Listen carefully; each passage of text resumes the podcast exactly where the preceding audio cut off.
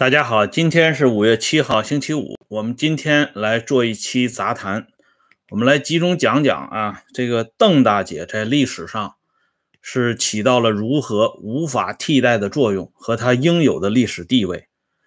呃，在一九四九年之后啊，这个周恩来在全国的公安工作会议上曾经说过一句名言，说公安工作系天下安危一半。为什么这么说呢？因为进入和平建设时期之后呢，军队是不能经常调动的。那么在治理国家这方面呢，啊，公安系统就起到了决定性的作用。而我们知道啊，这个所谓公安工作系天下安危一半，这个公安工作里边呢，有很大一块是秘密工作。秘密工作的鼻祖呢，自然就是咱们的恩来同志。可是呢，很多人不清楚，咱们的邓大姐。啊，那也是非常了得的。昨天的节目里边提到汪东兴汪主任，啊，这个怠慢邓大姐，结果呢，日后他遭遇了一个什么样的情况？本来啊，咱们应该把这昨天提到的尾巴的那个地方，汪东兴又得罪了一位啊老一辈无产阶级革命家。这老一辈无产阶级革命家是谁呢？我们先把邓大姐这段讲清楚了。大家看一下这张照片啊，这是在一九八二年啊第十二次全国代表大会结束之后，这些老同志们呢在一起的一个合影。这里边啊，这个有两个人不是常委，但也在这个照片当中出现，一个是彭真，一个是咱们的邓大姐啊。彭真呢那个时候已经担任了委员长，邓大姐呢是全国政协主席。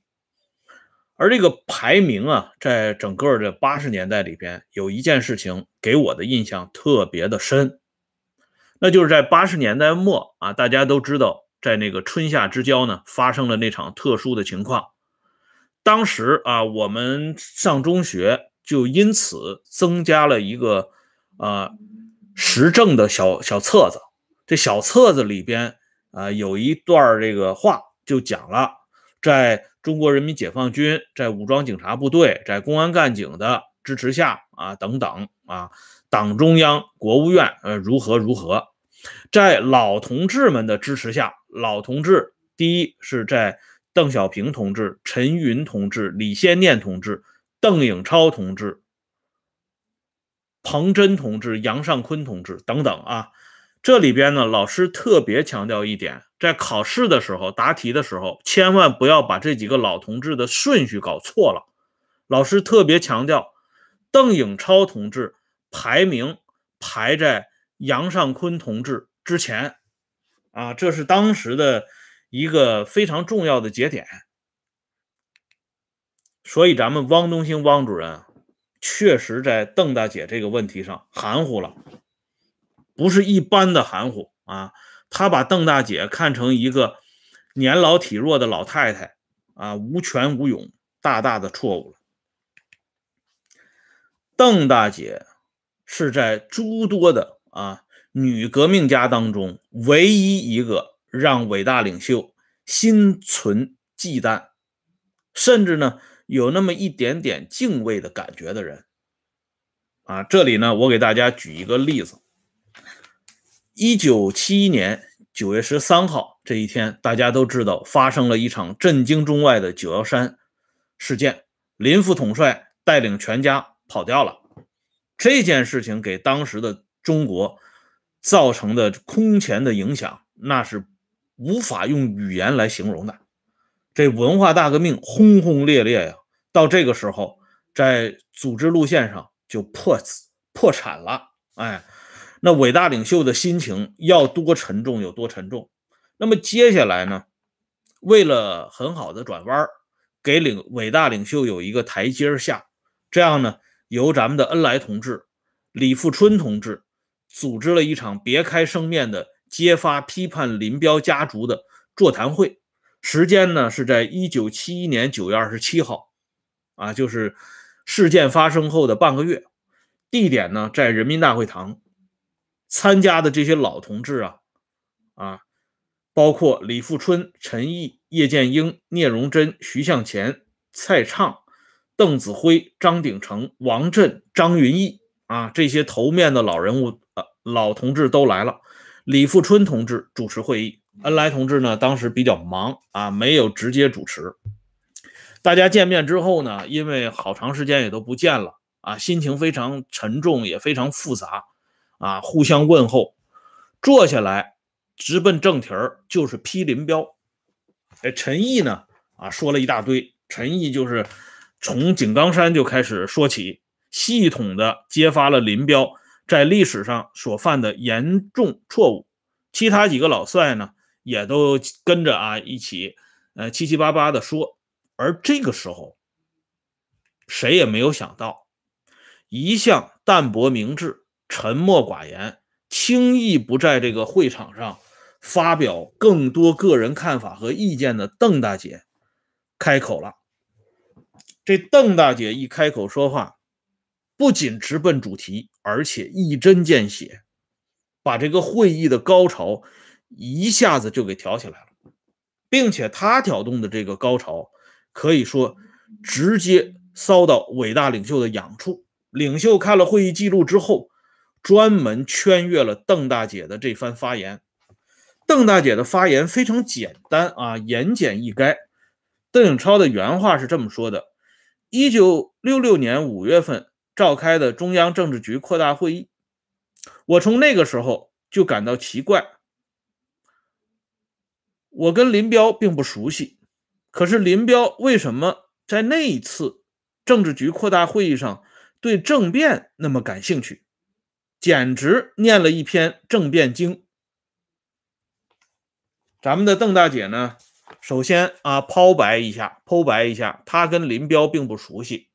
可是啊，我们从这些历史照片当中发现，邓大姐跟林彪其实还是挺熟悉的。一九四二年，当时林彪住在曾家岩五十号。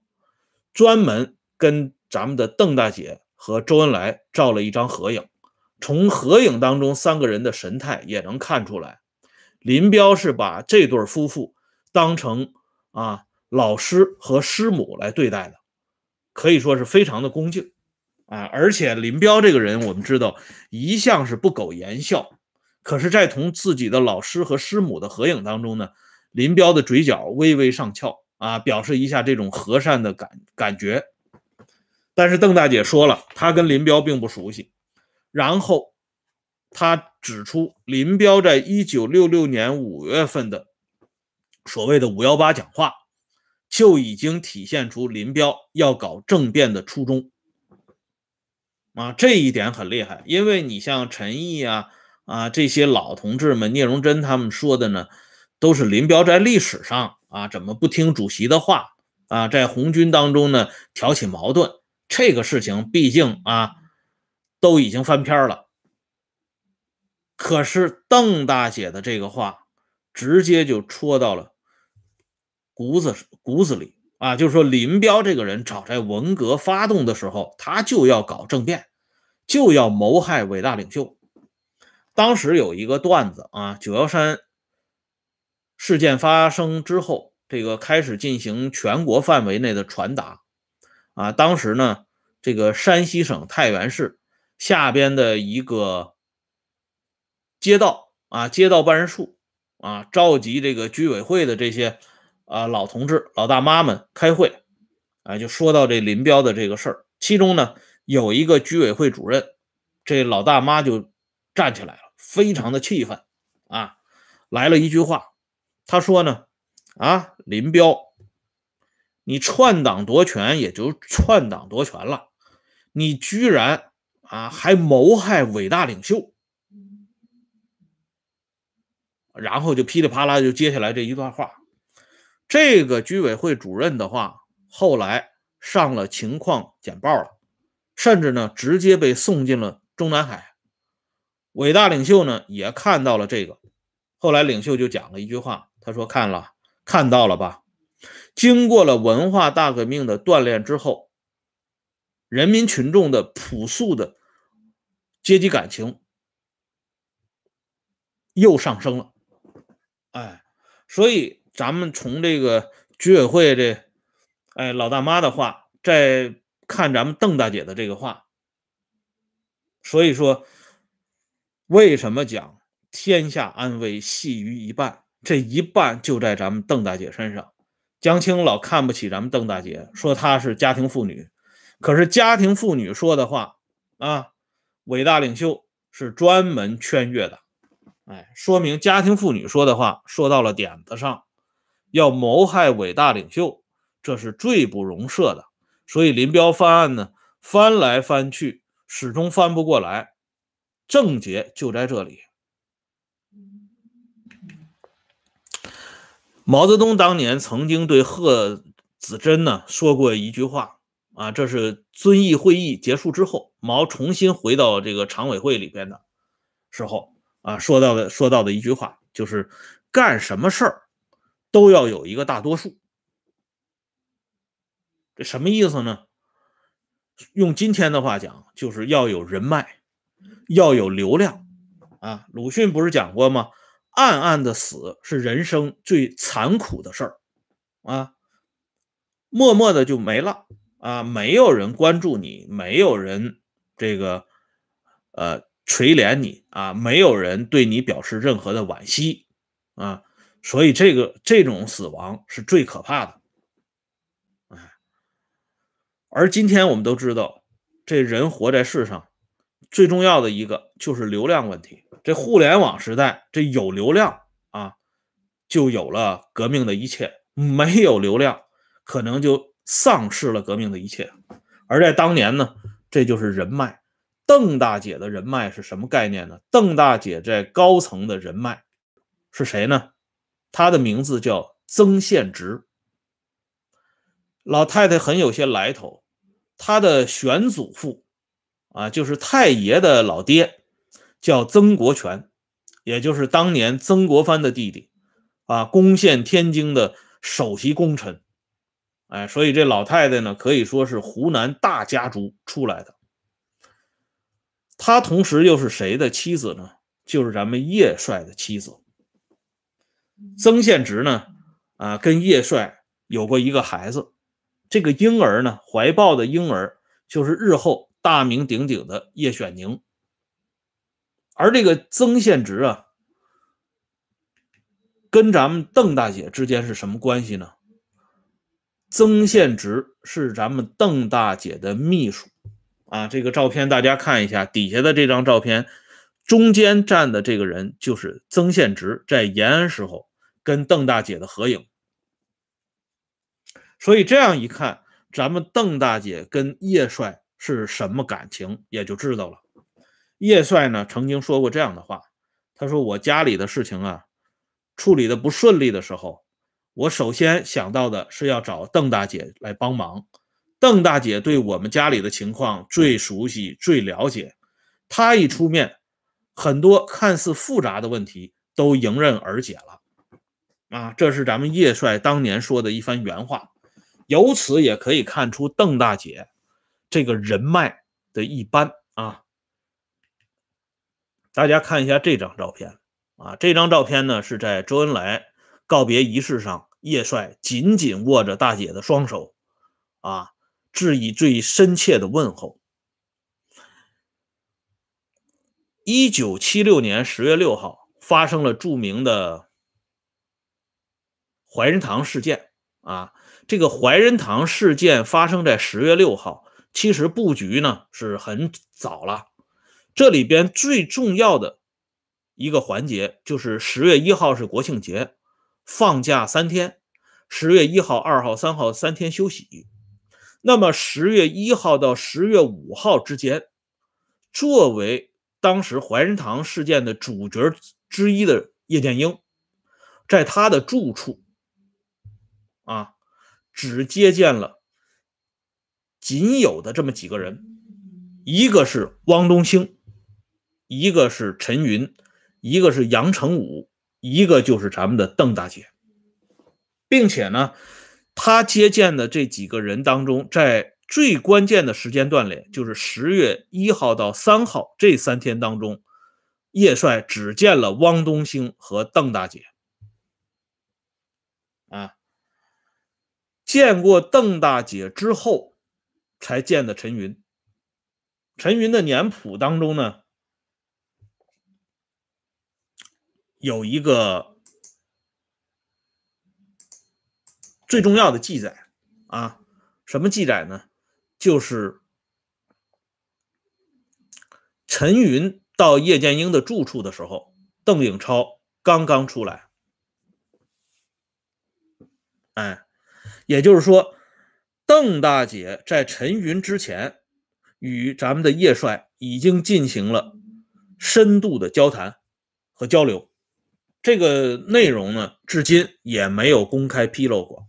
按说呢，这个粉碎四人帮这件事儿是正能量啊，他们之间的这个交流应该是有一部分东西应该是没有什么忌讳了。可是他们之间究竟谈了些哪些东西，到今天没有全景式的披露，这说明呢，他们当中的一些对话。似乎呢，还是宜出不宜细。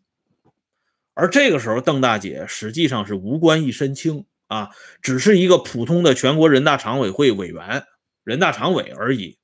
她却受到叶帅这种高规格的礼遇，在这种重大转折关头里边，能够跟咱们的汪东兴汪主任一起啊，受到叶帅这样的关注，本身就说明了邓大姐的地位。那么，当时的这个情况呢？我们再来看一下当初在周恩来的告别仪式上，咱们邓大姐的这番表演啊，在现场，姚文元亲切慰问邓大姐，大姐呢表示的也是非常的悲痛啊。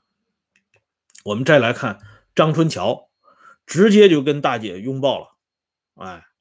虽然呢，在周恩来的悼词方面呢，张春桥是代表他的幕后的主使者，提出了很多刁难和意见，但是丝毫不影响啊他对大姐的这番感情啊，亲切的同大姐之间呢进行了一个简短的交谈，大姐呢满脸的悲容啊，也跟春桥同志呢简单的说了两句，还有咱们的洪文同志，王洪文啊。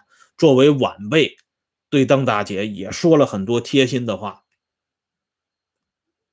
这个时候呢，就是在周恩来去世之后，这么一段密云啊不语的日子里边，有一个人啊碰到碰到了邓大姐。这个人呢，当时心存了诸多的这个困惑，需要邓大姐来解开。这个人是谁呢？就是站在最边上的这个人叫夏之许，这位老同志呢是很有些来历的，她的丈夫叫赵世炎，啊，她有一个外甥叫李鹏，啊，说白了，夏之许就是李鹏的亲舅妈，她跟邓颖超、周恩来两口子的关系也挺深的，哎，在一九七六年。在北海散步的时候，夏之许碰见了邓颖超，意外的碰见了邓颖超。当时这个夏之许啊，这个处境非常困难啊。实际上，他当时对自己的前途已经不抱什么幻想了。意外的看到邓颖超之后呢，赶紧把自己内心的苦楚向大姐倾诉。嗯，因为夏之许当年。跟邓颖超的妈妈杨振德啊，他们都住在一起。夏之许的亲妈夏老太太也是跟邓颖超的亲妈杨振德一起齐名的革命的老太太之一啊。所以他们之间呢，简单的聊一下，邓颖超就告诉夏之许一句话：“荷花出污泥而不染。”这是第一句。第二句。我就不信，再难也难不过大革命失败以后，我们在上海做秘密工作的那个时候。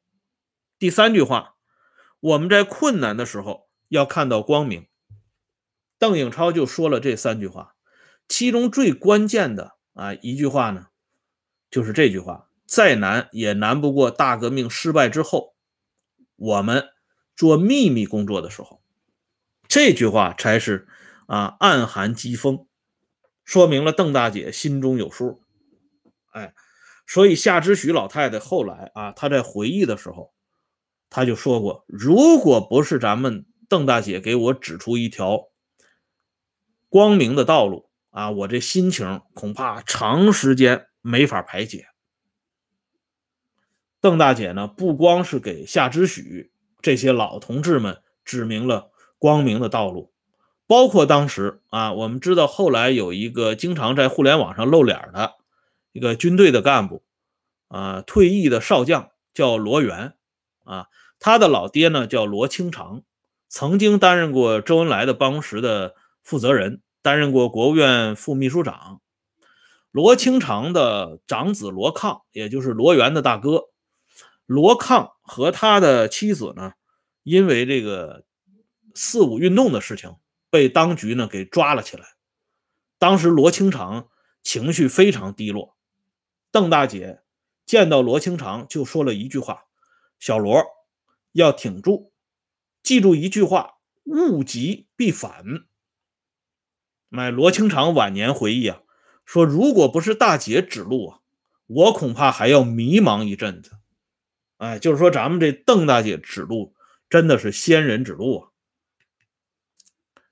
所以啊，不光是给夏之许、罗清长这样的老同志指出了一条路，给李鹏两口子也指出了一条路。哎，这就是为什么直到邓大姐的弥留之际的时候，李鹏两口子一直守在床前。邓大姐最后呼唤的人名就是李鹏两个字啊。那么，在整个的周恩来的追悼会过程当中，有一位同志呢，特别的不懂事儿。这位同志呢，就是江青。江青的表现呢，就显着他特别的不合时宜。当时呢，当事人回忆啊，这个到了现场告别的那个时候啊，在周恩来刚刚去世的时候，江青就现身了。江青呢，赶紧喊。一进门就大声的喊：“小超，小超在哪里？”啊，其实就是喊邓颖超。我们知道这小超呢是邓颖超的昵称啊，在党内高层能够喊小超的，大概不会超过两个人，一个是伟大领袖，一个就是周恩来。可是江青这个时候呢，居然也喊上了小超。这就又让我们想起那个姜昆说的那个相声啊，《特大新闻》里边的那句话：“人民万岁，那是你能喊的吗？”哎，小超是你随便能喊的吗？我们看一下这小超是什么概念。周恩来的遗像面前有一个花圈，特别显眼，悼念恩来战友小超哀献。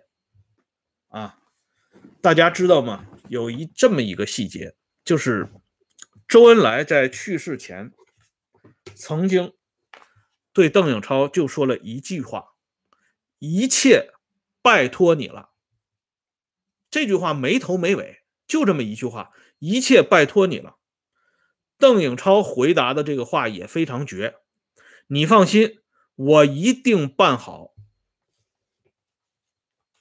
哎。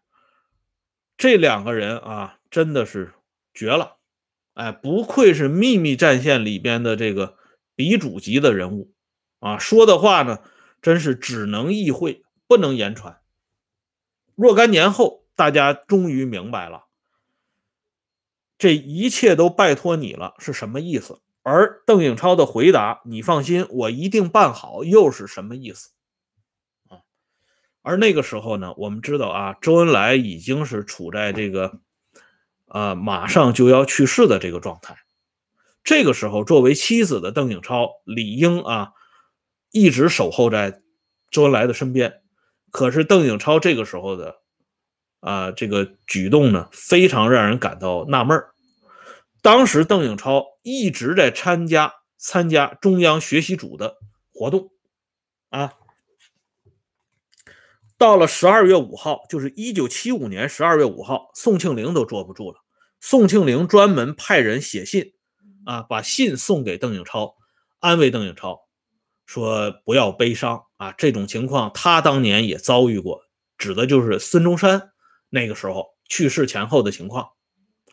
可是邓颖超接到这封信之后呢，过了两天，到了十二月七号，邓颖超才向中央学习组请假，啊，去护理恩来同志。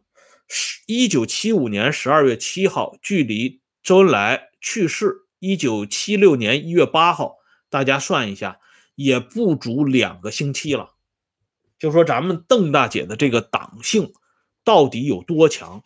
于此可见呢，而周恩来后来的这个告别仪式呢，是在一九七六年一月十号和一月十一号这两天举行，而邓颖超呢，是直到一九七六年一月十号下午才向恩来同志表示告别的，啊，他不是率先向恩来同志表示告别的，而是随大溜啊，就说他的这种党性原则。一般人根本比不上啊！要知道，这是相濡以沫一辈子的两口子，他们俩没儿没女，两个人之间的关系最亲切。可是到了最后分别的时候，咱们的邓大姐仍然把党性放在了人性之上。这种无产阶级革命家的高风亮节呀，真的是永远值得中国人民学习啊！好在呢，中国人民也在陆续的学习啊。正在啊赶啊，就像陶铸说的，我们对柯老啊要赶呢，要追赶。在这个方面呢，其实啊，说实话，毛泽东呢作为伟大领袖，他心里头是有遗憾的啊。面对这样的邓大姐，他也希望自己的老婆追赶赶上去啊。所以呢，他对江青。有过一番重要的嘱托，这个嘱托里边的关键词就是告诉江青多读书、多看报，学一学邓大姐。那么，伟大领袖在扶植江青、在培养江青过程当中是如何以邓大姐为参照物的呢？咱们留待明天接着说。感谢朋友们上来观看。欢迎大家持续关注“温相说时政”会员频道，周一到周五每天都有更新。再见。